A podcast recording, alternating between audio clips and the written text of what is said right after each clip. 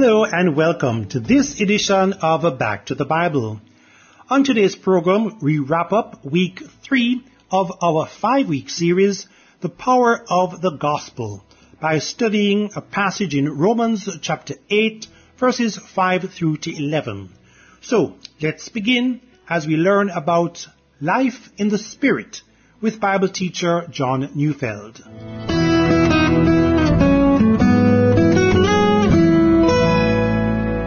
One of the things that I love to do is to ride my motorcycle. I know, I know, it's dangerous, but there's something about what motorcycle enthusiasts call the twisties. Roads through mountains and canyons that have numerous turns are quite frankly exhilarating. If you've never done it, it's very difficult to explain the sensation.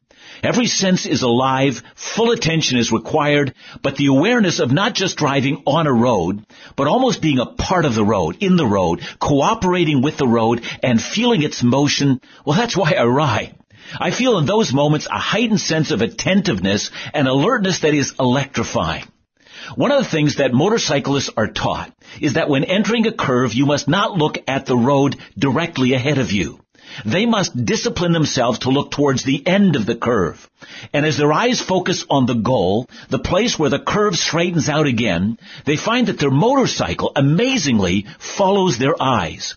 Wherever they look is exactly where they're going to go.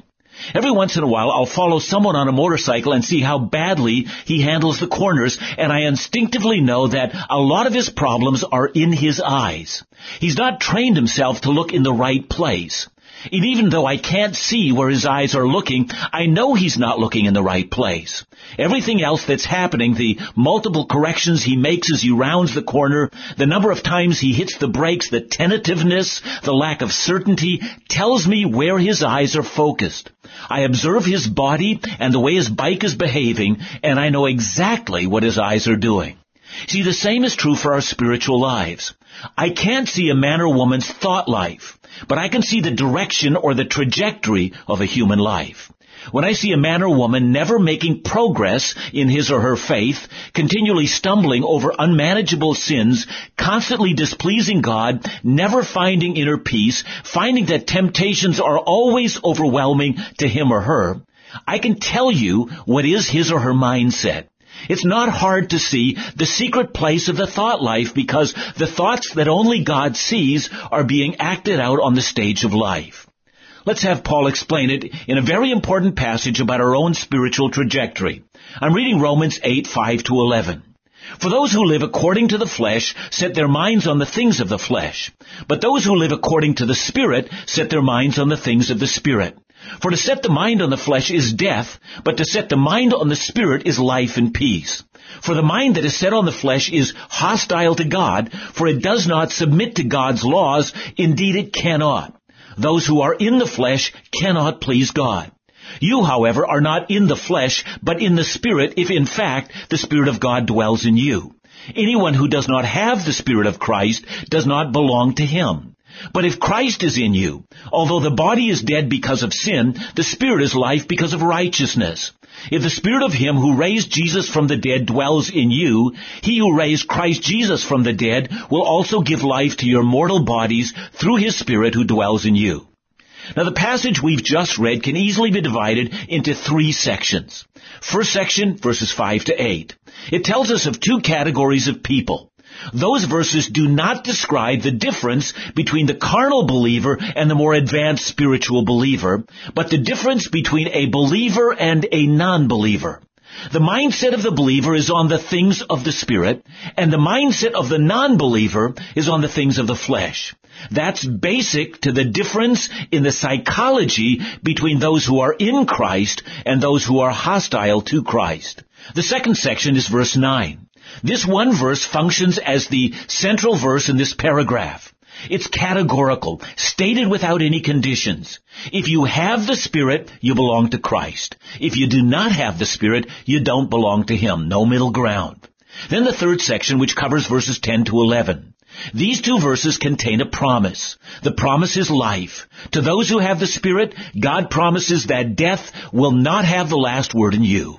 For our purposes, I'm going to discuss verse 9 first. That central theme of our paragraph, and then building on that theme, I'll go back to explain the mindset of the believer and the promise to the believer. So let's begin with verse 9.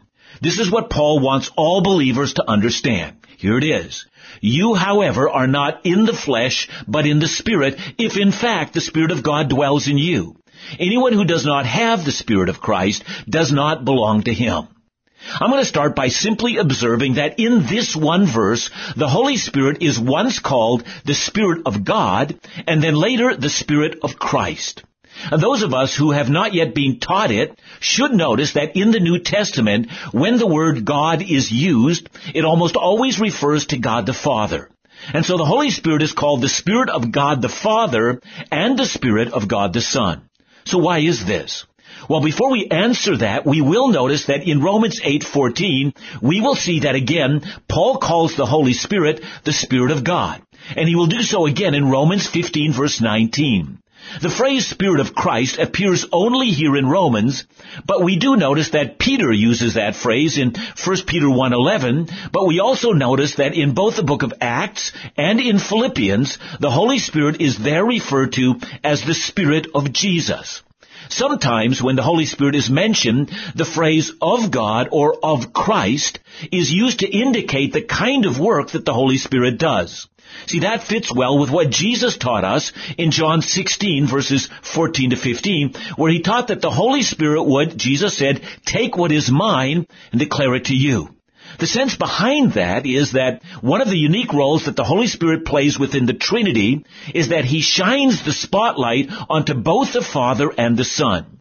He brings to believers an awareness of the Father and the Son. He's constantly lifting the curtain and saying, as it were, to every believer whom He indwells, did you notice the Father?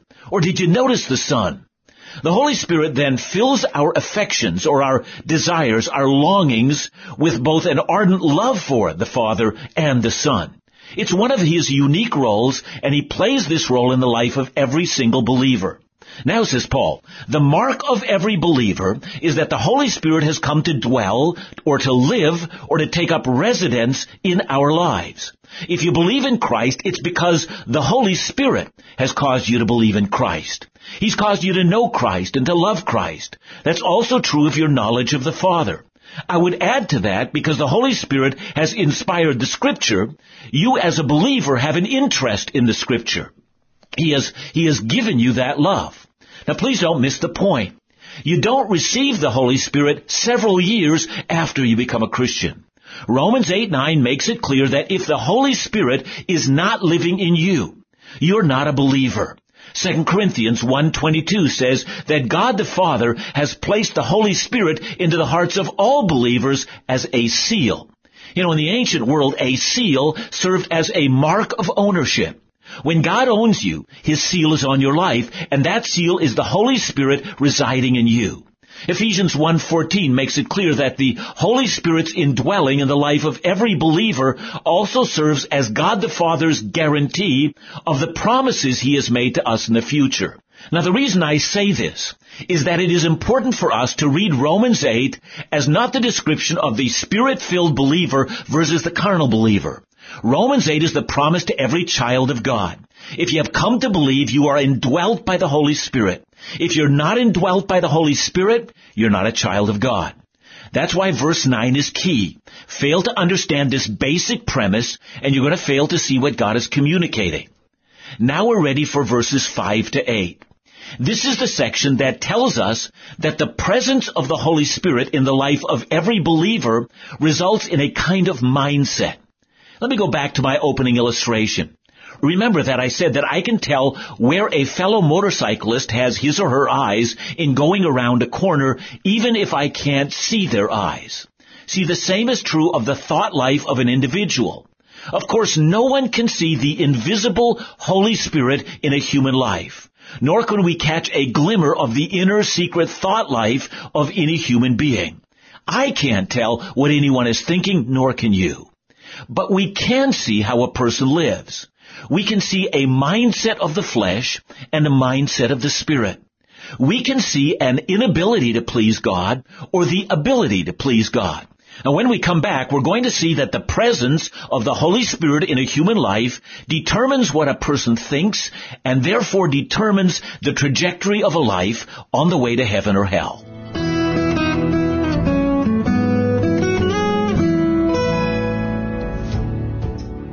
This is Back to the Bible, Bible teaching you can trust. You know, as a Bible teaching ministry, we're always humbled and amazed to hear of people from all spiritual backgrounds tuning into the broadcast and being exposed to the truths found in God's Word. The reach of Back to the Bible Jamaica is truly a work of God. Along with our radio program, through our app and podcasts, this program is being listened to not just around the Caribbean and neighboring countries, but also in faraway places, including Italy, Nigeria, Ireland, and the United Kingdom. Time and time again we have shared testimonies from listeners about the impact that this program has had on their lives. Testimonies that speak to the heart of what we do. That is to proclaim the truth of the Bible in the midst of a rapidly changing culture. Simply put, we could not do this without you. Your prayers and financial gifts, whatever the size, makes all the difference in our ability to remain on the air and to reach people online through our free Bible Engagement app. So, today, would you prayerfully consider how you can help us to carry on this mission, whether a one-time gift or deciding to give on a more regular basis. We would be so grateful for your support. Donations can be made via online bank transfer or in-bank deposit. Our account is with the Halfway Tree branch of the Bank of Nova Scotia, account number 428310. That's account number 428310 at the Halfway Tree branch of Scotia Bank. Checks can be sent to us via mail to Back to the Bible, Box 123, Kingston 10, Jamaica. Please make checks payable to Back to the Bible. Of course, you can always come by our office in Hagley Park Plaza to drop off your donation or make your contribution via our point of sale machine.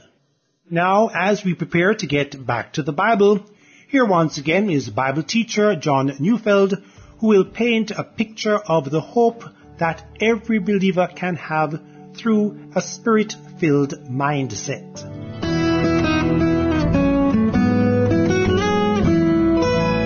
When we come to Christ, we are indwelt by the Holy Spirit. This creates in us a very different mindset than the one we had before.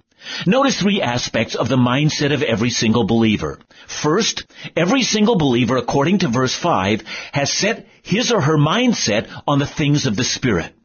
Since we've already learned that one of the roles of the Holy Spirit is to highlight both the work of the Father and of the Son, we have to assume, therefore, that the Holy Spirit is giving every believer a way of thinking which would no doubt result in what we talk about, and what we plan for, and what we deeply love and what we deeply hate.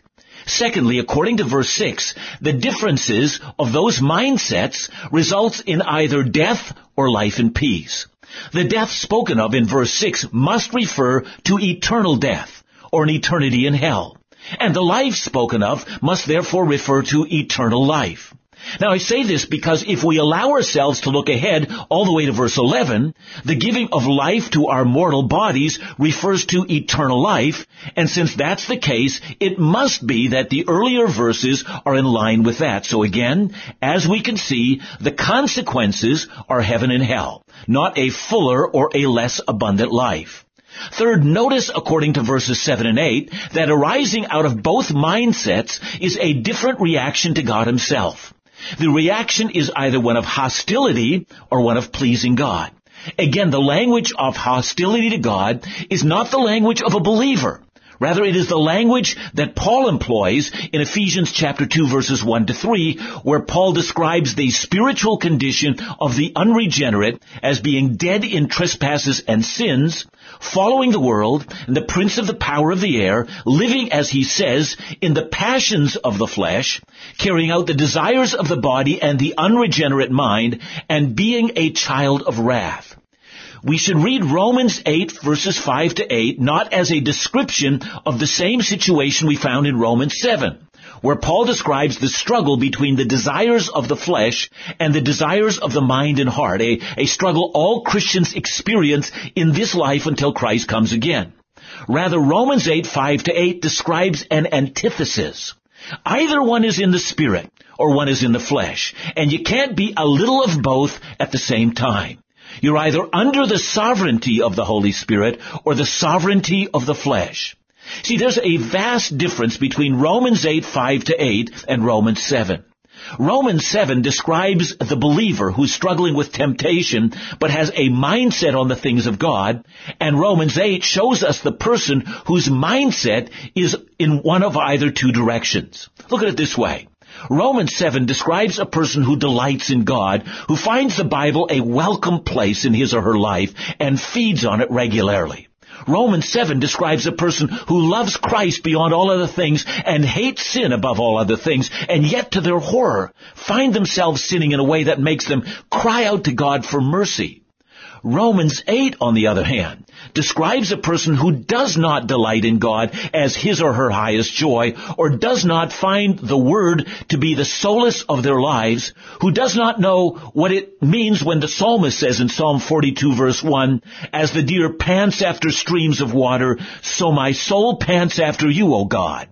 Indeed, thoughts of God as his or her highest joy are not there and they may find themselves sinning and even feeling bad and horrible about it, but that horror comes from a God-given conscience that's troubling them rather than a heart or a soul that is set to love God as his or her highest joy. And by the way, if I can add to that this thought, there are people who hang around Christians and see in those people a heart's cry for God and they love what they see and they just like being around them, but they've never known the inner reality of the Holy Spirit themselves. And, and frankly, they're lost and some of them don't even know that they are. There are in these words in Romans 8 a challenge to examine our own thought life and to discern whether our minds indeed are set on the things of God and of the cross and of the loveliness of the mysteries of the gospel. Without these things besetting our hearts, we are not the people of God at all. Now then, having painted this portrait of the essential interior differences between the believer and the unbeliever, now in verses 10 to 11, Paul gives us the promises that are precious to every believer. Let's look again at verse 10. But if Christ is in you, Although the body is dead because of sin, the spirit is life because of righteousness. Notice the reality of the person who's in Christ. The body is dead because of sin, so let's for a moment speak about death and dying. For believers, death will always contain a degree of mystery surrounding it. We know that Christ has died for us, and it is therefore only natural to ask why we, as believers, should die at all. If his death is our substitute, you might think that death would no longer claim the believer, and yet it does. Now, why is that? I think there are two reasons, and the first was given to us back in Romans chapter 6 verse 5. For if you've been united with him in a death like his, it said. If you're a believer in Jesus and your death is approaching right now, please think of it as an identification with Christ as you die, if you can, try to remember that Christ died for you, and in the experience of death, think that He deliberately chose death for you. Your death will be experienced as your identification with Him. Second, you do not die in the sense that your spirit or your soul dies, but your body does. According to Romans 8:10, the body is dead because of sin. I assume that means that the body has already received a sentence of death against it. From the first cry of a baby, the, the features of decay are already found in it. God in His infinite wisdom has not removed from our bodies the same sentence of death that is shared by the entire human race. That means that our bodies are not yet redeemed, and yet our bodies are freed from sin's condemnation. But how do we know that? And the answer has to do with the Holy Spirit, who is the Spirit of life. Notice that the Holy Spirit has been called in this passage both the Spirit of God and the Spirit of Christ, meaning that His work is to draw attention to both the Father and the Son in our hearts. And here, He is still another name. He is the Spirit of life, indicating that one of His roles is to infuse life. He was there at the creation, giving life to the first human pair, Adam and Eve. He is the Spirit who gives us new life at our conversion, and He is the one who had a role to play in raising Jesus from the dead. Add to that also that He has a major role to play in raising our dead bodies back to life. And this, says the passage, is because of righteousness, meaning that the righteousness that is at work in us is evidence of this new life that's coming. Now we come to verse 11, which so nicely summarizes all that has been said. If the spirit of him who raised Jesus from the dead dwells in you, he who raised Christ from the dead will also give life to your mortal bodies through his spirit who lives in you. Please notice the place of the Trinity in that passage. The him in the spirit of him is a reference to the Father who plans for the resurrection of all who believe. The one who is raised is Jesus, who is the first fruit of all who have fallen asleep, and the Spirit is the one whose power raises the dead at the command of the Father. And with that, we capture the plan that God has for all who believe. Of course, the resurrection is so much more than the resuscitation and the putting back together a body that once was. It's the transformation of our bodies from bodies subject to curse and death to the body that will no longer be subject to disease and weakness and temptation. And that's the hope of the believer. And that also is what has already happened to every believer. Yes, we may fight with temptation, and at times we may cry out in despair, for our flesh seems so strong to us. But like the motorcyclist going into a corner, whose eyes are on the end of the curve in the road, so our mindset is on the Spirit and the things of the Spirit. All that to describe the nature of the new birth, and that is hope. And when you think that growing in holiness is so very hard, remember that you've been given a mindset.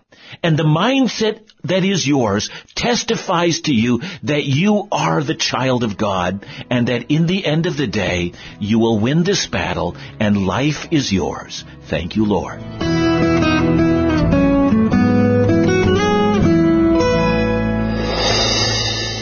Amen.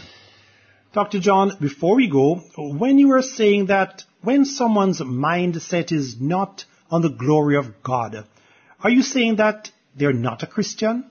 I do think that every single believer has a heart cry to know God. I mean, obviously, we want to know other things and, and all sorts of other things in life distract us, but I think it is the mark of the redeemed heart and mind that they actually repeat. Uh, you know, with David in Psalm 42 verse 1, as the deer pants after streams of water, so my soul pants after you. I think every believer has a heart cry to get to know God more and to have God as the ultimate issue in their lives. So, yes, I think that when we're born again, that's been created in our hearts, and the absence of that heart cry after God is surely an indicator that we have never come to know Him. So, you know, I, I don't, you know, want to put things in a black and white, easy manner in which we can discern quickly, but I think we should be able to look within and find that within every single believer.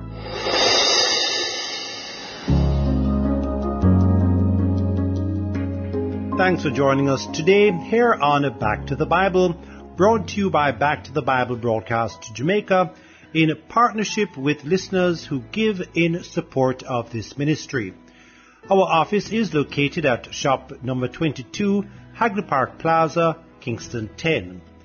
Our office hours are from Mondays through to Fridays from 8:30 a.m. through to 4 p.m.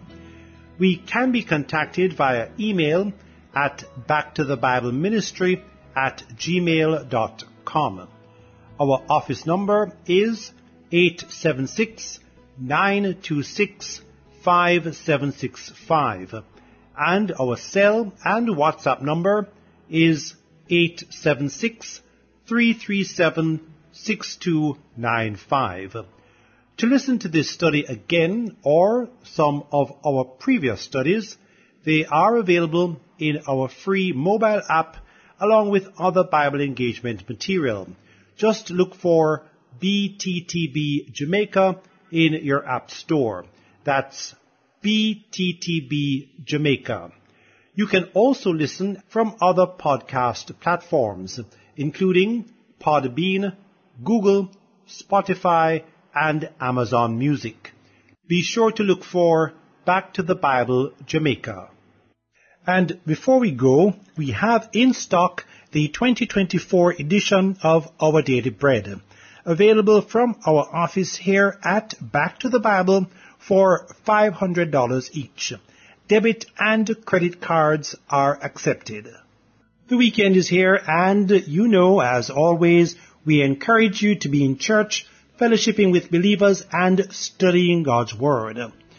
We hope that today's message was an encouraging one for you as we get a picture of what life in the Spirit looks like. This teaching should also remind us of the importance of examining our own mindset, especially when it comes to the areas that we struggle with. What a wonderful promise that the Spirit gives us the ability to overcome sin and temptation, knowing that the resurrection of our bodies will one day free us from bondage forever.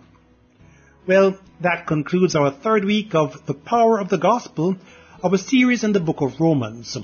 But we invite you to join us again next week as we head into week four of our five week study in the book of Romans with Bible teacher John Neufeld.